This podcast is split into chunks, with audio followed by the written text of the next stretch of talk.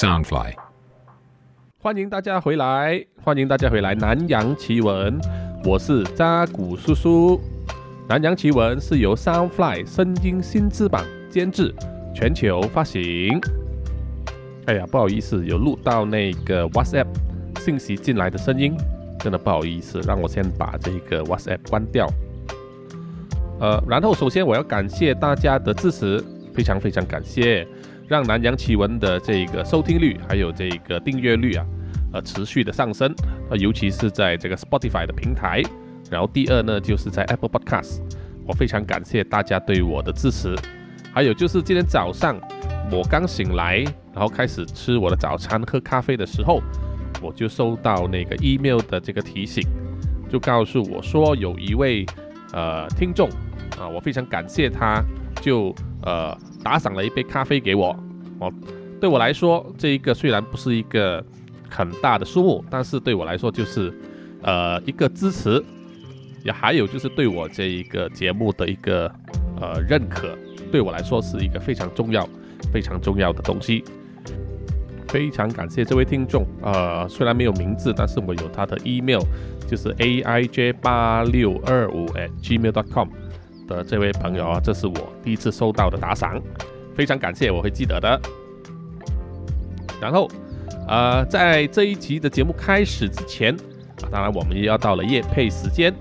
那么这次的夜配是在台湾啊，这个地方在垦丁，我也曾经去过啊，因为我们在那边拍过电影。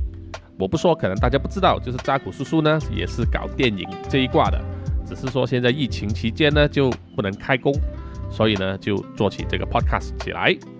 那么这一个呃夜配呢，就是在呃垦丁那边的叫做阿飞冲浪店啊，阿飞冲浪店推出的一波二热专案。啊，一破二热，就是可以让大家呢在吃晚餐的时候享受这个阿飞冲浪店的这个海鲜能量锅啊，吃完就有出充满这个满满的能量。目前呢，它只有在这个淡季的时候推出啊，也就是说在连续假日或者是春节的时候是不推出的。这一个充满能量的海鲜能量锅呢，啊，平日的售价是呃台币就是一千九百九十九，假日的时候呢就是。台币呃两千五百九十九就可以享受啊，他们这个阿飞冲浪店的中东风情双人房，再加上精致晚餐以及早餐。那么想要呃知道更多关于这个阿飞冲浪店推出一波二热专案的这个资讯呢，可以联系阿飞冲浪店的呃 Line，它的 Line 的 ID 是零九七零幺三三五零幺啊，它的微信的 ID 是。呃，肯丁，呃，K E N T I N G，然后杠阿飞 surf A F E I S U R F，大家也可以去他的脸书的粉丝团，叫做阿飞粉丝团，阿飞 fans club，或者是他们的网址，就是 w w w dot a f e i dot com dot t w，就是阿飞 dot com dot t w，或者是 w w w dot 阿飞 hotel dot com 啊，阿飞 hotel 是 A F E I H O T E L dot com，大家可以去线上订房这样子，那么也可以打一个传统的电话啊，用手机打就是零八八八九六六四零，或者是手机零九七零幺三三五零幺。这个阿飞冲浪店呢，就是在屏东县恒春镇南湾路二百七十二号。这个老板阿飞呢，是非常非常热情、非常好的朋友。啊，他也曾经教我们的演员去冲浪，啊去学了呃一两个月，然后他的店呢也是一个泡妞的好地方。诶，还有就是我收到这一个一博二十专案的文案的时候，我就觉得哎，怎么那么像那个日本 AV 的那种？哈哈哈哈！这个资讯可能是太长，如果大家听不清楚，我会铺在我的这个 IG 上啊，我会铺在 IG，那么大家可以去看看得更清楚那个网址啊。啊，电话地址的东西，好，请大家也去支持这个肯定的阿飞冲浪店。呃，我们现在正式的进入这个主题。在二零一六年的时候呢，就有一个年轻的台湾人，啊，他就在这个缅甸仰光的这个国际机场呢就被抓到。当时呢，这个男子呢就在他的大腿上绑着好几袋呃小小袋的那个塑胶袋里面有那些白色的粉末啊，试图闯关，但是他失败了。这个蔡姓男子呢，啊，就于二零一六年十一月五号带着背包，那么还有两部这个手机 iPhone，他就神色紧张的呢，就来到这个仰光的国际机场，在等候这个进入海关的时候，他就用手指在他的手上啊，去拨他手上起的这个泡泡水泡，这一点呢，啊，就引起了一些执法人员的这个关注。哦，因为在店呢，很多有受过训练的这个执法人员呢，都会知道，都学过，只是说那一双手了，他看起来呢，就应该是说有服用过这个安非他命，或者是处理过安非他命这种毒品啊，会产生的这种副作用啊，因为安非他命是非常剧毒的东西。这个蔡姓男子呢，在过海关的时候就被这个执法人员截查了，就要他进一个房间里面去查他身上带着的东西。结果就发现他在大腿上啊，用胶带贴着那个塑胶袋呢，里面藏有这个八十克的这个粉末，白色的粉末。当时这个蔡姓男子呢就说谎，说这一个是他种花的植物的一种农药，呃，是他的朋友呢托他带回台湾，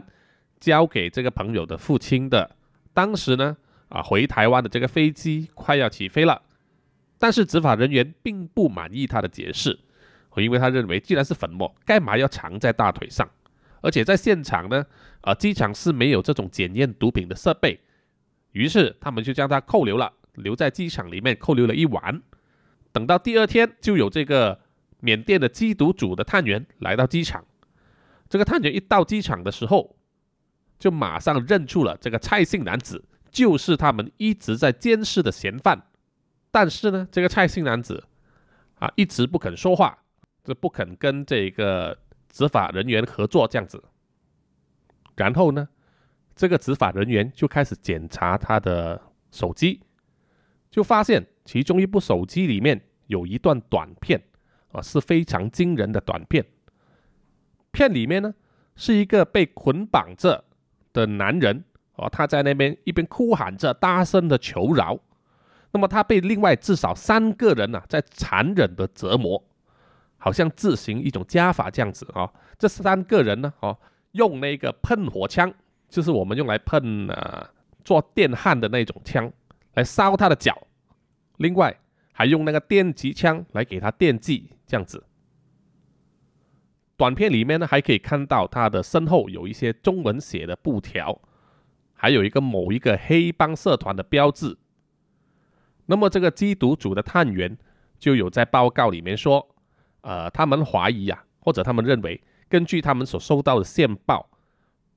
短片里面的这个男人呢，应该是一个呃船夫，负责运载这一个呃毒品的。那么他可能是在某一次啊误认了一个快速接近他的船只的船呢，是那个水警的巡逻艇，而这样呢，而。就将三百公斤重的这个冰毒呢抛进河里面，啊，结果来经过的反而不是什么水警，只是普通的船，那么就失去了这一批毒品，所以啊就被人抓回去啊折磨他了啊，折磨他的人可能就是要验证这个船夫啊到底是不是在说真话，还是说他自己把这一批货吞掉了。拍摄和分享这些短片呢？哦，也是有助于他们这一个黑帮里面提醒所有参与这一些运毒贩毒的人呢，背叛者或者是说中饱私囊的人是有会有什么下场？根据这个缉毒组探员的调查呢，啊，这个蔡姓男子呢，并不是普通的这个带货人而已哦，而是这个走私毒品的一个老手。但是呢，他在个人隐私保护上呢，就没有什么概念了。所以呢，他的手机上呢就保存了大量的这个图片啊、影片啊、社交媒体信息啊、联络人短信啊、通话记录等等，全部、全部、全部哦，对这个缉毒组的探员来说都是非常重要的资讯。所以他们也称蔡姓男子的手机啊，是他们这个警方的阿拉丁的这个资讯宝库，根本就是宝藏一样。在拼合了很多线索之后。这个执法人员都认为，这个蔡姓男子呢，在这个阳光机场被捕之前，至少两个月他在这个缅甸呢，完成了一宗非常大的冰毒交易。手机里面啊有这个照片啊，是这个国际快递编号的两张截图。OK，国际快递编号就是那个 barcode 嘛，那个条码是将这个包装成中国茶叶的这个包裹呢，寄到仰光的某一个地址。那么这个执法人员都知道，在二零一二年起呢，在亚洲和太平洋这一带啊，就常常会发现。伪装成成为这一个茶叶的包裹哦，里面其实是用来运送这个冰毒。于是，在这个蔡姓男子被捕了两天之后，警方根据手机里面的资讯，就去突击了一个一个那个住宅单位。警阳光的警察呢，就去突击了一个在阳光市里面的一个住宅单位，就破获了六百二十二公斤的 K 他命。啊，K 他命也是一种毒品。当天晚上呢，又在阳光的码头查获一点一吨的这个冰毒，哇，这个成绩实在是非常的骄人啊，非常辉煌。但是呢，这个阳光的警方呢还是不满意，因为在现场他们所抓到的九个人呢，都是一些小喽啰啊，都是一些船夫啊、载货的人而已啊，并没有什么重要的线索。而蔡姓男子呢，到当时为止还是一直保持缄默，而不肯说话，不肯跟警方合作。这也是可以了解的，因为，因为如果这个蔡姓男子和警方合作，转为一种污点证人的话，他的下场很可能就和那个折磨短片里面的男人一样，那么的悲惨。那么阳光的警察呢，就有邀请了澳洲的。执法单位叫做澳洲联邦警察的探员来到仰光，一起来研究这个手机里面的资料。呃，不说大家可能不知道，在亚洲和太平洋这一带呢，最大的毒品市场是在澳洲啊，Australia。所以呢，在这里打击毒品犯罪，还有这个贩毒的这个网络呢，最强、最用力的那个执法单位呢，就是澳洲的联邦警察。他们简简称叫做 AFP 哦，Australian Federal Police。那么这个澳洲联邦警察呢，就派派了他们专员来到这个仰光，一起来研究这个蔡姓男子手机里面的资料。一研究之后，诶，他们就发现了里面有其中一张照片，有一个非常熟悉的面孔。这个人啊，是一个中国人，叫做谢志乐。谢志乐这个名字是根据他的英文姓名拼音拼出来的哈，他的真实中文名可能不一样。这个谢志乐是何许人呢？啊，大家没有想到，一个手机竟然调出了这个人物。谢志乐呢，是有这个亚洲毒枭之王的这个称号，是国际通缉令上亚洲区排名榜首的大人物。据说呢，他有八个贴身保镖。都是武功高强的泰拳高手，那么他使用这个私人的专机穿梭全球啊，来来回回这样子出入。而警方也曾经发表这个报告说，这个人呢，曾经在澳门的赌场上一个晚上就输掉了六千六百万美金，而且还面不改色。这个谢志乐呢，人称外号啊叫做三哥。啊，是中国出生，拥有这个加拿大国籍。他常驻这个香港、澳门、台湾三个地方。那么谢志乐呢？哦，以下我就简称他为三哥了哈。三哥呢，就涉嫌被指管理这个贩毒集团，负责生产、贩运、批发这个冰毒、海洛因、呃 K 他命，还有其他各种各样的毒品。他的生意呢，就横跨亚洲。包括整个日本啊、香港、澳门、中国台湾、缅甸、澳洲、泰国，它的组织非常的严密，而且形式呢很残酷。它的这个组织呢，呃，据说也是由香港的好几个黑帮，就是十四 K、和生和，还有这个大圈帮，还有再加上台湾的竹联帮结盟而成的。再加上日本黑帮这个呃山口组加入，所以啊，他们的规模非常的大。他们在缅甸的这个毒品生产线呢，据说是由当地这个善州的军阀保护的。他的这个组织呢，并没有一个正式的名字，只是根据这个线报说呢，他们旗下的员工啊，都叫这个组织称呼为公司啊，他们都称这个组织为公司。那么这个三哥的这一个公司啊，它的规模有多大呢？根据联合国毒品和犯罪问题的调查组说，三哥的公司于二零一八年的这个利润呢，就高达八十亿美金啊！但是他们曾经最高有达到一百七十七亿美金。联合国组织是估计啊，三哥常常将他的这个毒品呢包装成为茶包，然后就在亚洲这个区域里面批发，它占了整个亚洲。冰毒批发市场的四十趴到七十趴左右，在短短五年里面呢，就翻了四倍。哦，也是也就是因为这个冰毒的爆炸性成长啊，让这个三哥呢成为澳洲联邦警察所领导的这个世界缉毒组的首要目标了。哦，世界缉毒组呢就将这个三哥呢的组织和世界的贩毒大王 Pablo Escobar。还有 El Chapo 呢，是排在一起的，是并列的，可见他们的地位之高。那么我不知道各位有没有看过 Netflix 里面非常出名的这个美剧的系列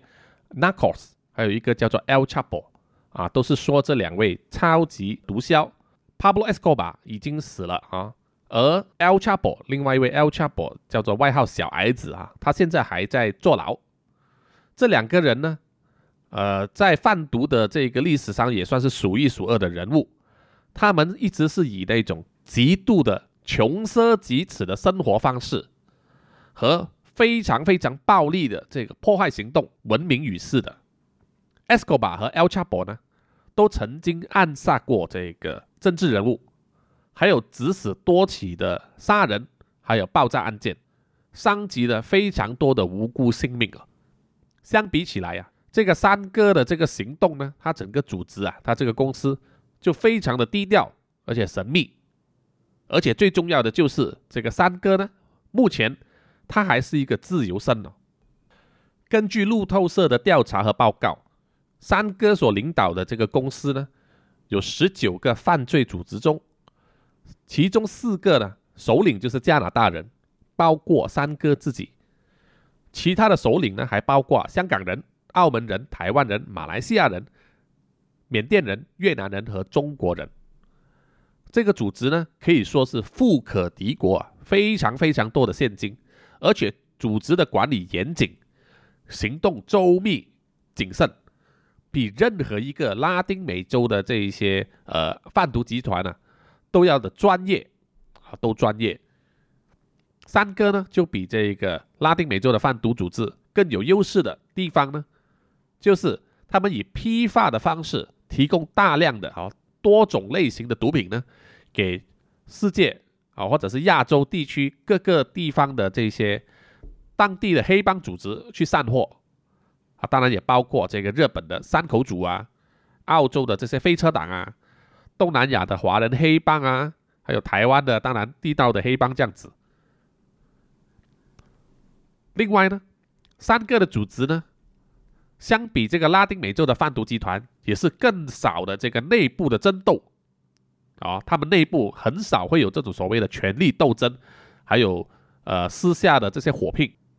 这是因为啊，他们整个公司里面流动的这个金钱啊，这个现金流太大，太诱人了啊，没有人愿意去为了这个这么多钱而而去搞这种破坏啊，大家都可以放下所有的私人恩怨。而专注于分享这个财富。那么，这个现年五十五岁的三哥谢之乐呢？他是出生在广东的大圈帮，后来呢，他就移居去香港，然后一直到九七年香港回归中国之前呢，在移民去加拿大啊，取得了这个加拿大国籍。那个时候呢，他已经已经晋升成为一个忠诚的这个贩毒头目了。他专门安排这个金三角的这个鸦片出口到全世界。在一九九八年的时候，他就曾经在美国呢，因为贩毒啊被抓到而受审。那么他就跟这个法庭求情，就说家里有什么老母啦，有一个生病的儿子啦，还有什么什么东西，家庭负担非常多。他的求情呢就成功了，就获得轻判，结果只是判了九年。啊，他坐了九年牢。二零零六年出狱的时候呢，他就返回加拿大。这个时候呢，他理论上啊是应该要接受为期四年的这一个警方的监督啊，就看他有没有从犯这样子。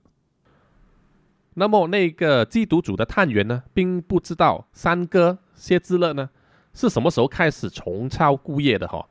他应该是隐忍了四年，然后直到二零一一年，三哥呢就和他的妻子重返香港，就在香港成立了一家注册公司，叫做综合投资集团有限公司。他们两个人申报的呢是加拿大的护照，并没有留下一个中文的姓名。那么缉毒组的探员呢就相信。在二零一一年，他们在成立了这个香港公司之后，很快就和以前的那一些道上的朋友搭上了，并且东山再起。据说呢，这一个三哥啊，他当时开出来一个很优厚的条件，他的优厚条件就是，如果买家跟他订货，而这批货还没有到手之前就被警方截获或者是没收的话，他愿意分文不收。甚至是退回那个定金，啊，就这这个就让道上的那些买家呢都愿意跟三哥合作。三哥呢就以这种保证货到付款的方式啊做生意，让他的这个毒品生意啊真正的热上。当然，同时生意做大了，一定会吸引到这个警方的注意。二零一一年的时候啊，澳洲的联邦警察就在墨尔本查获了一批毒品。不多，只有几公斤的这个海洛因和冰毒啊。但是呢，澳洲联邦警察呢就没有打草惊蛇，他们只是没收了这个毒品，而没有去逮捕这个嫌犯啊，放生他们。选择了就是借此呢严密监控观察这个毒贩的行动，并且呢窃听他们的这个电话长达一年之久。那么。澳洲的这个毒贩呐，这个买家呢，他的货没了，没有收到，就坚持的要求买呃这个批发呢补货给他，来填补他这个损失。那么香港这个批发毒品的人呢，他也感到奇怪，因为在其他澳洲贩毒的网络啊的货都没有问题，然后也能够成功在市场上散货，于是，一直拖到二零一三年。这个批发商这边呢失去耐心之后，他们就约定了这个澳洲毒贩的首领到香港来开会谈判。那么既然双方的首领要会面，那么澳洲的联邦警察就和这个香港警察呢就联合起来，严密监视他们的行动。然后在香港这一个毒贩的见面会上，他们就拍到了这个见面的人的照片，其中一个人呢就是。谢之乐三哥了。根据澳洲联邦警察的这个探员表示啊，他们当时看到了这个谢之乐的真面目，哦，就知道他的样貌，他是那种，呃，梳着中间分界的这个油头啊，非常的整齐的头发，穿着呢就和一般的中年男人一样啊，非常的简单简便，和其他的那些毒贩首领啊。他们身上满是名牌呀，这种东西呢，根本是天渊之别啊。那么探员持续的跟踪，然后在追查后发现呢，这个三哥的花钱能力啊，其实是非比寻常的哦。而且呢，他有非常这个周密的这个保镖的保护网，不管他是在外或者是在家里，他都会有八个泰拳高手贴身的保护，而且呢会轮班更替。那么这个三哥呢？每年呢，还会豪砸万金啊，丢一大堆钱，在五星酒店里面，或者是在这个度假村，就举办生日宴会，以这个他的私人飞机接送他的家人或者一些朋友出出入入这样子。有一次呢，他还在泰国的一个海滩度假村呢住了一个月，就穿着那个短裤和 T 恤，在泳池旁边招待他的那些朋友。这个谢兹勒三哥呢，还喜欢出入这个亚洲的各大赌场啊，他也很喜欢赌马，尤其是英国的赛马。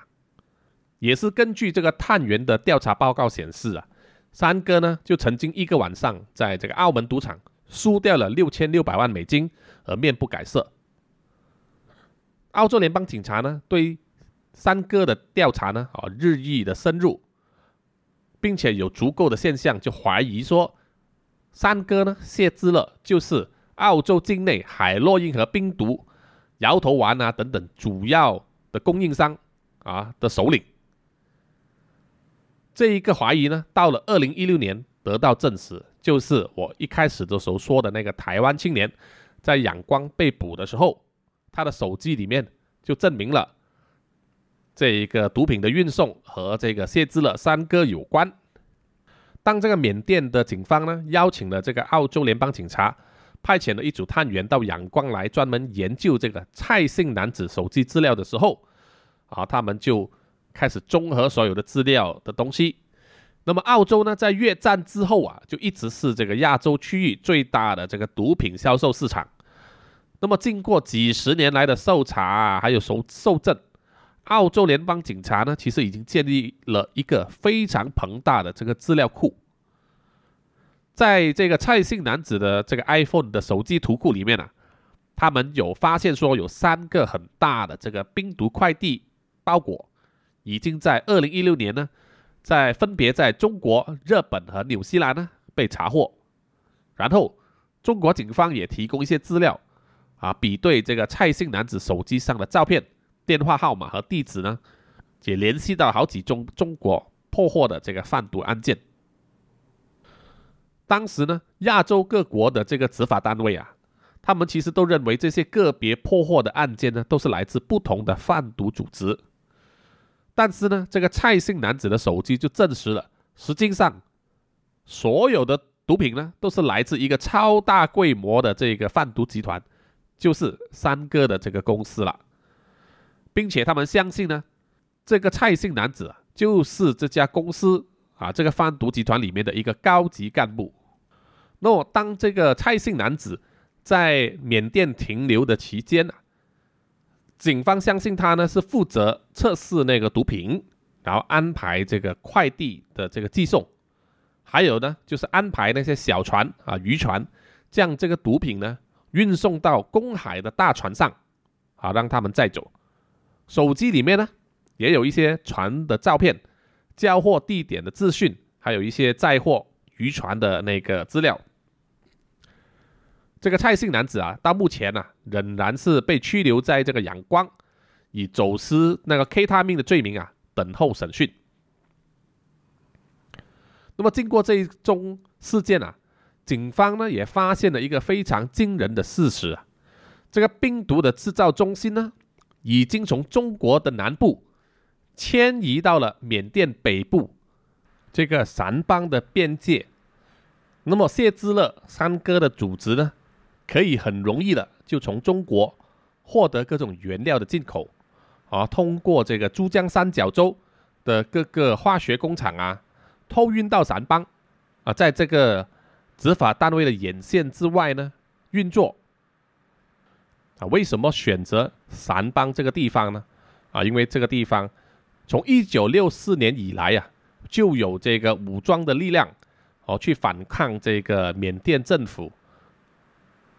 当时呢是叫做掸邦人民军和这个缅甸的共产党对抗。那么一九九三年的时候呢，有一被有一位被称为毒品大王的这个孟泰军的领导叫做昆沙啊，以后有机会我可以说一说昆沙的故事。昆沙呢啊是一个军阀，他就宣布从这个缅甸独立出来，成为掸邦共和国。一九九六年呢。坤沙呢，就在这个缅甸军、泰军等等的压力之下呢，哦，一次常年的战争没有办法，就向缅甸的政府呢无条件的投降。那么投降之后，这个地方还是百业待兴啊，啊，但是已经没有打仗了啊。这个地方还是有一些当地的一些军阀还有武装部队在驻守。那么缅甸的政府呢，其其实也是自眼开自眼闭这样子。那么这个时候就让这个国际毒贩呢有机可乘啊，啊，就在这里快速的建立这个基地，啊，野蛮生长这样子。所以毒品的生产基地可以在这里啊，有足够隐秘的地方，啊，可以做出足够大的这个生产规模。那么它产出的这一个利润啊，啊，就让掸邦的这个当地的工业啊，根本就是不值一提啊。那么掸邦呢，有一条叫做罗伊考村，啊，在当地呢，曾经是非常有名的，叫做死亡之村。在这个村的两旁啊的马路，啊，马路两旁有这个壕沟，过去呢，就是这个缅甸军队和当地的这些人民军还有游击队交战的地方。啊，都不知埋了多少骨头啊，还有这个弹药壳这样子。到了今天呢，因为这一个得到啊毒品生产所带来的大量的现金，哦有钱流入，所以你每天都可以见到大量的这个高档的 SUV，SUV 就是那个四轮驱动车嘛，哦，热热夜夜的在这条道路上来来往往，啊，就是载满各种各样的毒品的原料，还有工人去这个毒品工厂里面。生产了。根据当地的警察和工人说呢，在这个罗考伊村的森林里面，有一个非常大规模的毒品生产工厂，专门生产呢冰毒、海洛因、K 他命和一种叫做亚巴的药丸。啊，亚巴是一种呃以冰毒混合这个咖啡因呢制成的一种比较便宜的软性毒品。二零一八年的时候啊。这里曾经被这个缅甸的军方还有执法单位呢突击，曾经破获了接近二十万公升的这个化学原料，一万公斤的这个咖啡因，还有七千三百公斤的这个氢氧化钠，啊，这一些都是制毒的原料，足够呢制造十吨的这个毒品。澳洲联邦警察呢的信息也表示说，这个散邦的这个罗伊考村啊，这家工厂。很可能就是谢兹勒三哥的这个毒品王国的主要生产基地。那么根据路透社的采访，呃，罗伊考村的那个村民啊，这个村民就说，那些从毒品生产工厂出来的工人呐，和村民一样，大多数都是华人哦，因为缅甸人其实跟华人的样貌都很像，都是黄种人嘛。但是呢，这个从工厂出来的工人呢？他们的穿着打扮比较高档，当然了，因为做毒有钱嘛，而且他们有外国的口音，再加上身上呢有一股非常难闻的臭味。那么这个村民呢就曾经有问过这些工人呐，就说为什么你们身上这么臭，是不是不洗澡啊？啊，这些工人就说不是不洗澡，是真的有洗，刚刚才洗了，但是呢。工厂里面用来制作这个毒品的化学用品啊，沾到了他们身上哦，那些化学物的味道呢，非常非常的臭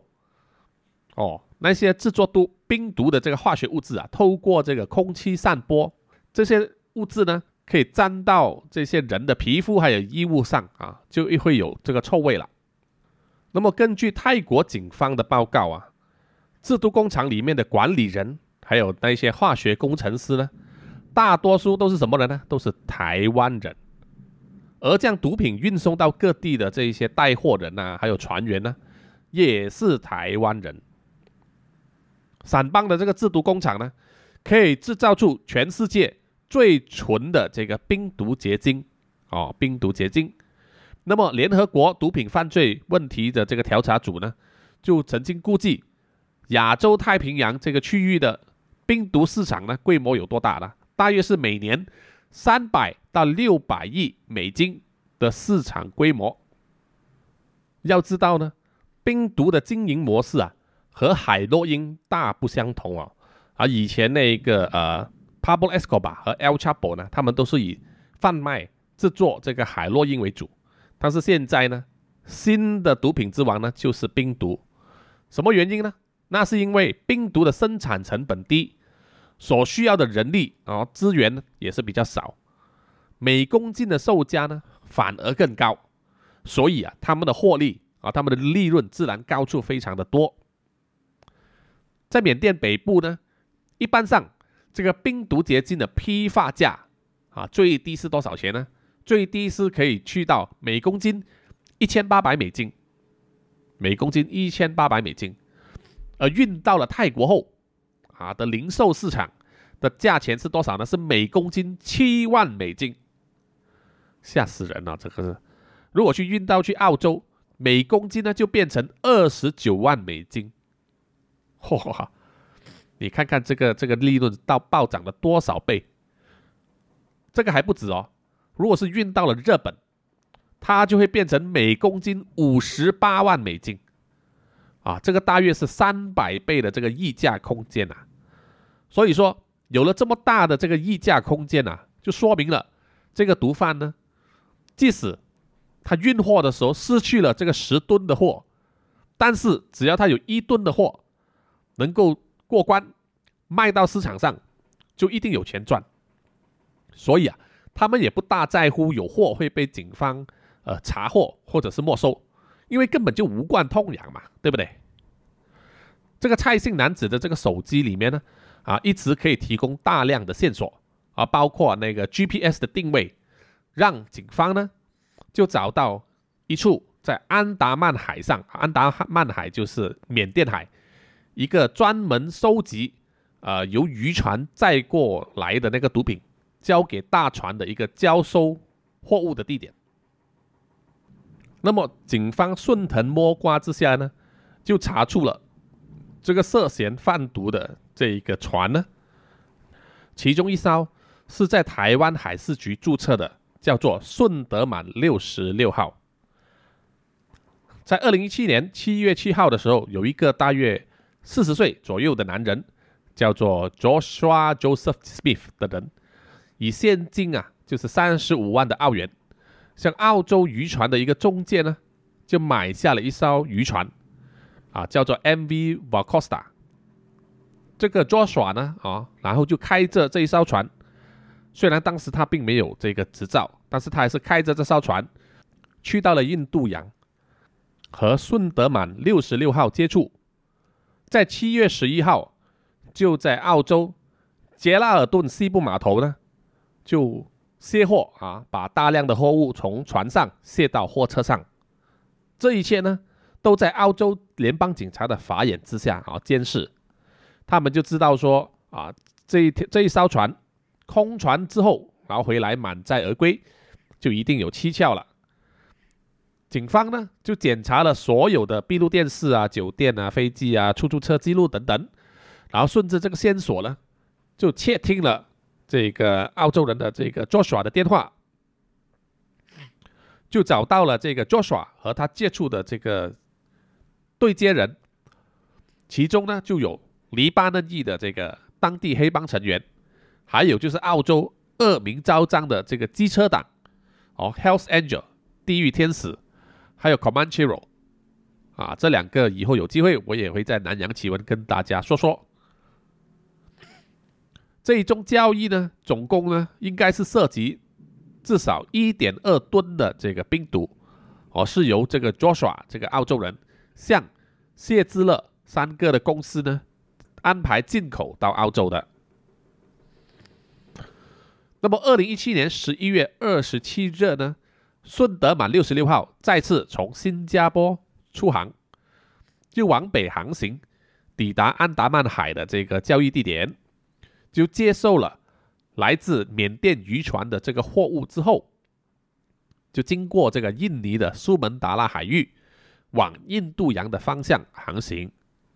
啊，但是这一切呢，都在这个印尼的警方，还有澳洲呃澳洲联邦警察的监视之下。当这个顺德满六十六号呢，于十二月九日在澳洲西边海域再次。和这一个 Joshua 的 MV b o k i s t a 这艘渔船碰面的时候，警方就窃听到双方的对话，哦，有亚洲人的口音，一直在大喊说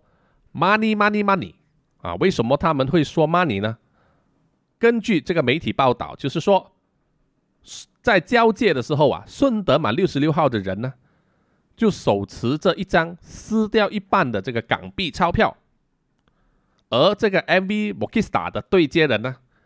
就必须出示符合这个另外一半的这个港币钞票。哦，他们只要对上，说这个借口是吻合的，钞票号码也是一样的，然后他们就可以进行这个病毒交易了。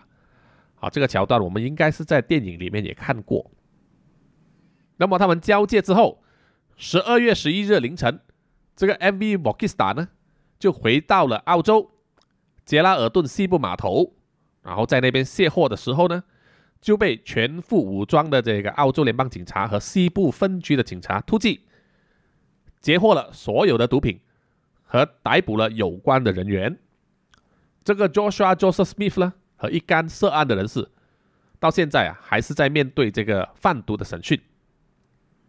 而这个台湾注册的这一艘渔船顺德满六十六号呢，就于二零一八年二月十二日的时候，在印印尼的海域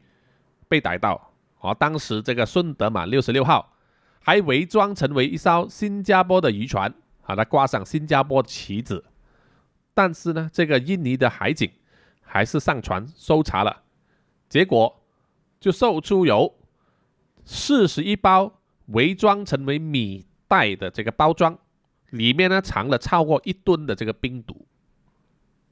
这个警方的一连串的这个行动啊，虽然大有斩获啊。成果算是丰硕。二零一八年三月的时候啊，谢之乐就是三哥的其中一个重要成员呢，在这个柬埔寨被逮到，然后呢遣返这个缅甸受审。但是啊，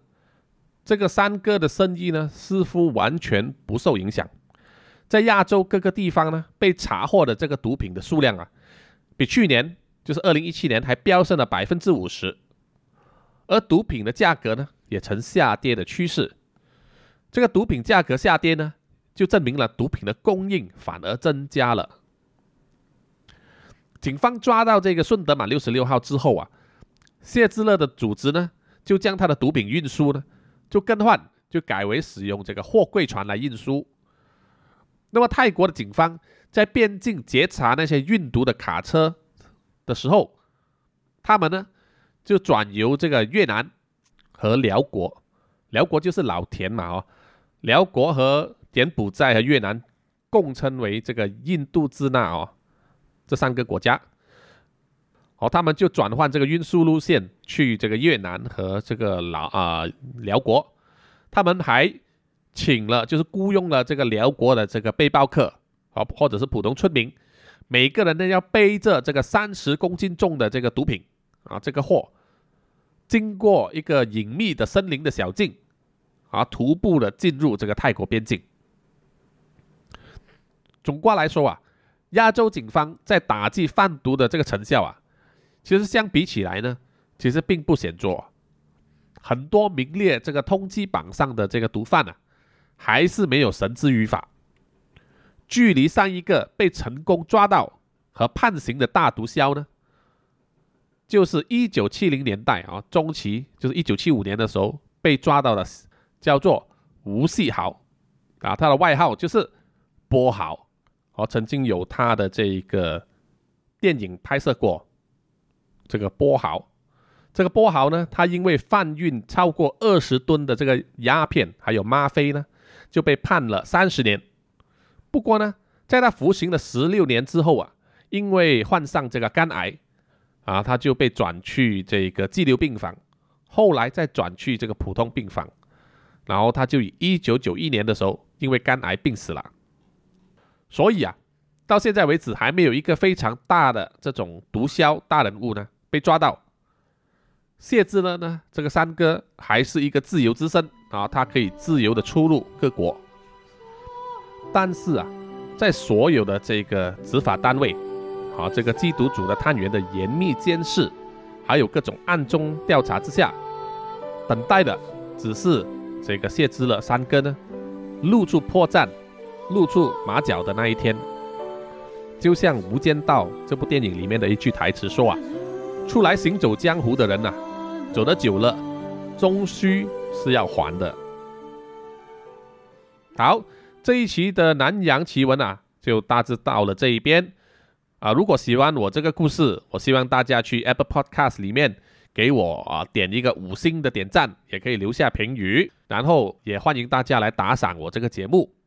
那么有兴趣呃，在我这个节目里面做业配的呢，也欢迎大家就是写信写这个 email 去 sunfly.dot.fm@gmail.com 的这个邮箱。或者是去我们这个 Southfly 的官网里面留言哦，谢谢大家，我们下一期再见，拜拜。